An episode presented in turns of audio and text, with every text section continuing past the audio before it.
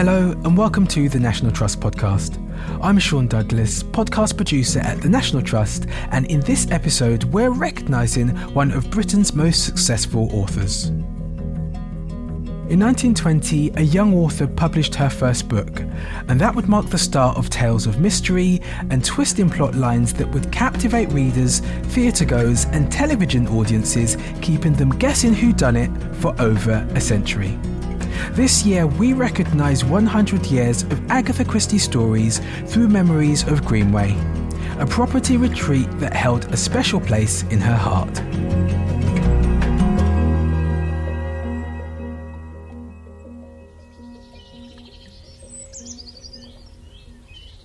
Amongst the South Devon countryside's lush green cedar and beech tree canopies sits the strong Georgian symmetry and gleaming white facade of Greenway House, which is quite a sight to behold. But despite its grand and imposing facade, for Agatha Christie, Greenway was a property full of warm and cherished memories. It was a place that she loved. However, there's one person that may have loved it more, and that's Monmouthshire based philanthropist Matthew Pritchard.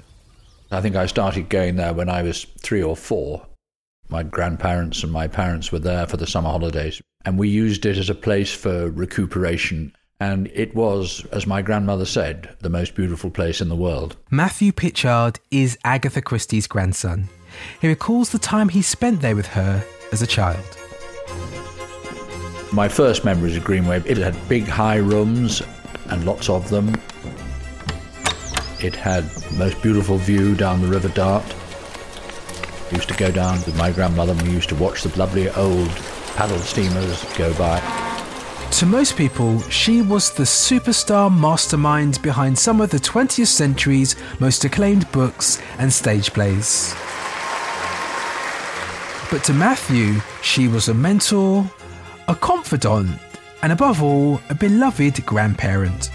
I learnt a sense of humour, a sense of unselfishness. She was always much more interested in what other people were doing and saying than she was in what she was doing and saying herself. And she was extremely unselfish. He was completely unaware of her status outside the walls of Greenway. I think for a small boy, maybe you're not conscious of it at the time. But from time to time, there would, however, be an incident that would remind Matthew that to many, his gran embodied a completely different persona to the one that he knew. I remember when I started going to boarding school, she used to send me her latest book wrapped up in a, you know, brown paper parcel. And what happened there was that when you were at school, even then, you had to have your books initialed by the headmaster in case you were reading pornography or whatever. And I noticed after a bit that mine used to take rather longer to come back than most other people's. And um, I thought, goodness me, what she's written now, or something like that. It was quite simple, really. The headmaster's wife was a huge fan, and she used to read it before sending it back to me. And I suppose it's little things like that that make you realize that perhaps she wasn't entirely an ordinary grandmother. Back at Greenway House, the manicured lawns and sumptuous views that look out across the Dart River would be the ideal location for a writer's hideaway. But it may surprise many that for Agatha, this was never the purpose for Greenway House.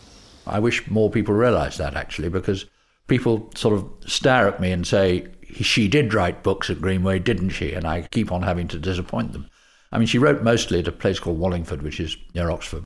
Greenway, in fact, served as an idyllic getaway to relax and recoup from the hectic life of writing, travel, and archaeology that Agatha busied herself with the rest of the year. Sort of March, April, May, she was usually digging in the Middle East with my step grandfather, Max Mallowan, who's a famous archaeologist. And she did a bit of writing there, but probably not all that much because she helped with the photography and all that kind of thing. Then she came back in May. She had lots of notebooks, which we have here in the archive now. And she selected a lot of notes, and then she wrote the book between of May and July. And then she'd finished, so she delivered it to the publishers, and then Greenway was a holiday. But Greenway was real relaxation for her, and it was sort of the focal point of her family life. And that sort of middle, end of July was the sort of watershed of the year.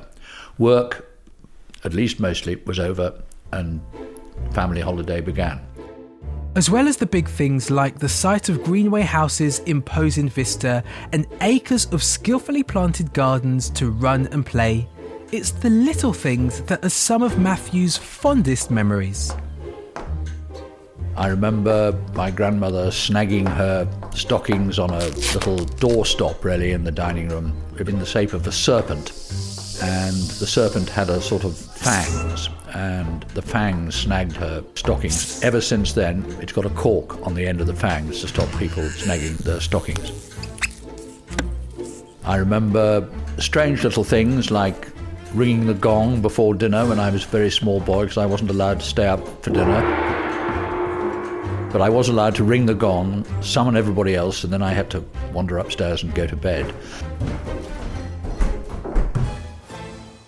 But amongst the many memories that Matthew has of Greenway, there's one Christmas gathering that always stands out. Somewhere in the mid 50s, she wrote Miss Marple called A Pocketful of Rye. And she read sort of a couple of chapters to us after supper in the evening. I was by then old enough to stay up for dinner, although I still think I beat the gong. But anyway, we sat there in the drawing room listening to A Pocketful of Rye, which is um, Miss Marple, which you can see on the television now. If you're sitting comfortably, I'll begin. Hello, you old crime fighter. Inspector Neele and Dr. Bernsdorff of St. Jude's had worked together on a case of poisoning a year ago and had become friends. Doctor, uh, Mr. Fortescue's dead, I hear, Doc. And the cause of death? There will have to be an autopsy, naturally. It's a very interesting case. Very interesting indeed. You don't think it was a natural death? Not a chance of it. He was poisoned. Definitely. And I'm almost sure that the poison was taxine. Taxine? I've never heard of it. It's really very unusual. I don't think I would have thought of it myself if I hadn't had a case of it three weeks ago. A couple of kids playing dolls' tea parties pulled some berries off a yew tree and made tea with them. Extremely poisonous. Did he say anything before he died? He said that he'd been given something in his tea in the office. I'd like to speak to my sergeant again, if you don't mind. Thanks, Doctor. Sergeant Hay? Y- yes, sir. Managed to dig up any further information? Sir, the suit the victim was wearing, I checked the contents of the pockets.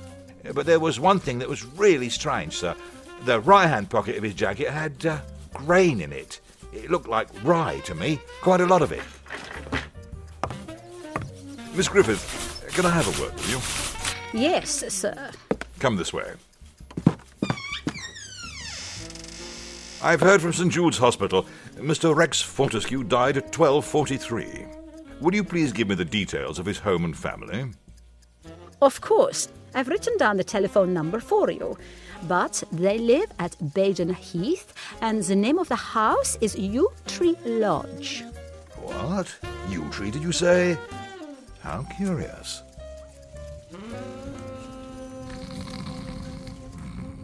My grandfather, who used to work quite a bit in the day, got a bit tired usually halfway through the reading, and he quietly dropped off to sleep. And when it got to the middle and the end of the book, at the end of each part of the reading, she used to say to us, "Now, come on, you've got to tell me who you think did it," and all this sort of thing. And we all had a had a guess. My mother refused to guess, and so my grandmother said, oh, Ro- "Rosalie, why don't you want to guess?" Because I know who did it, she said. And anyway, we all had a guess, and we were all wrong, except my mother, who was right, and my grandfather, who always said it was Lawrence, despite the fact that he hadn't heard half the book. I began probably when I was about 10 or 11, and as far as I remember, the first one I read was Then There Were None. That was the first one I read, and then I went through a few Miss Marples and didn't get to Poirot till actually a bit later on for some reason. But the great thing about her stories is she always used to call them stories. The great thing about them is that you can read them again. I mean, I still read one even now. I can usually remember who's done it, but, but it doesn't seem to matter really. It's uh, sort of nostalgic. And 100 years after the publication of her first book, what does Matthew think of his grand's contribution to the world of literature, stage, and screen? I think her legacy, it may sound desperately simple, her legacy is well over a hundred wonderful stories.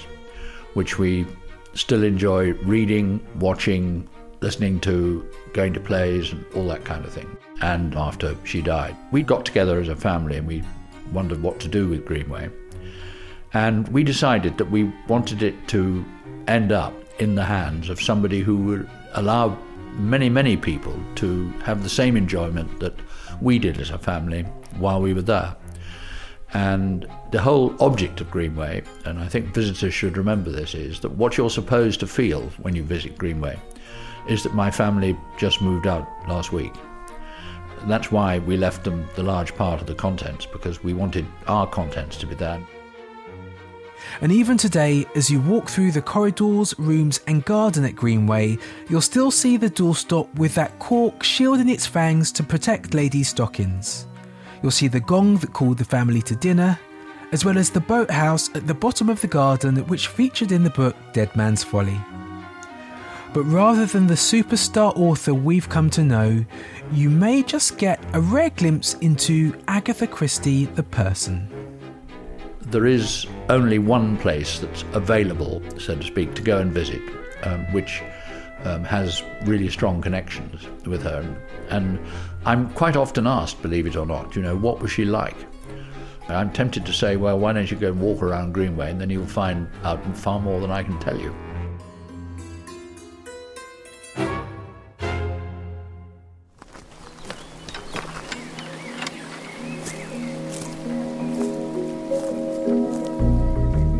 To read and learn more about the connections between Agatha Christie and the National Trust, go to nationaltrust.org.uk forward slash NTP84, as in National Trust Podcast, episode 84.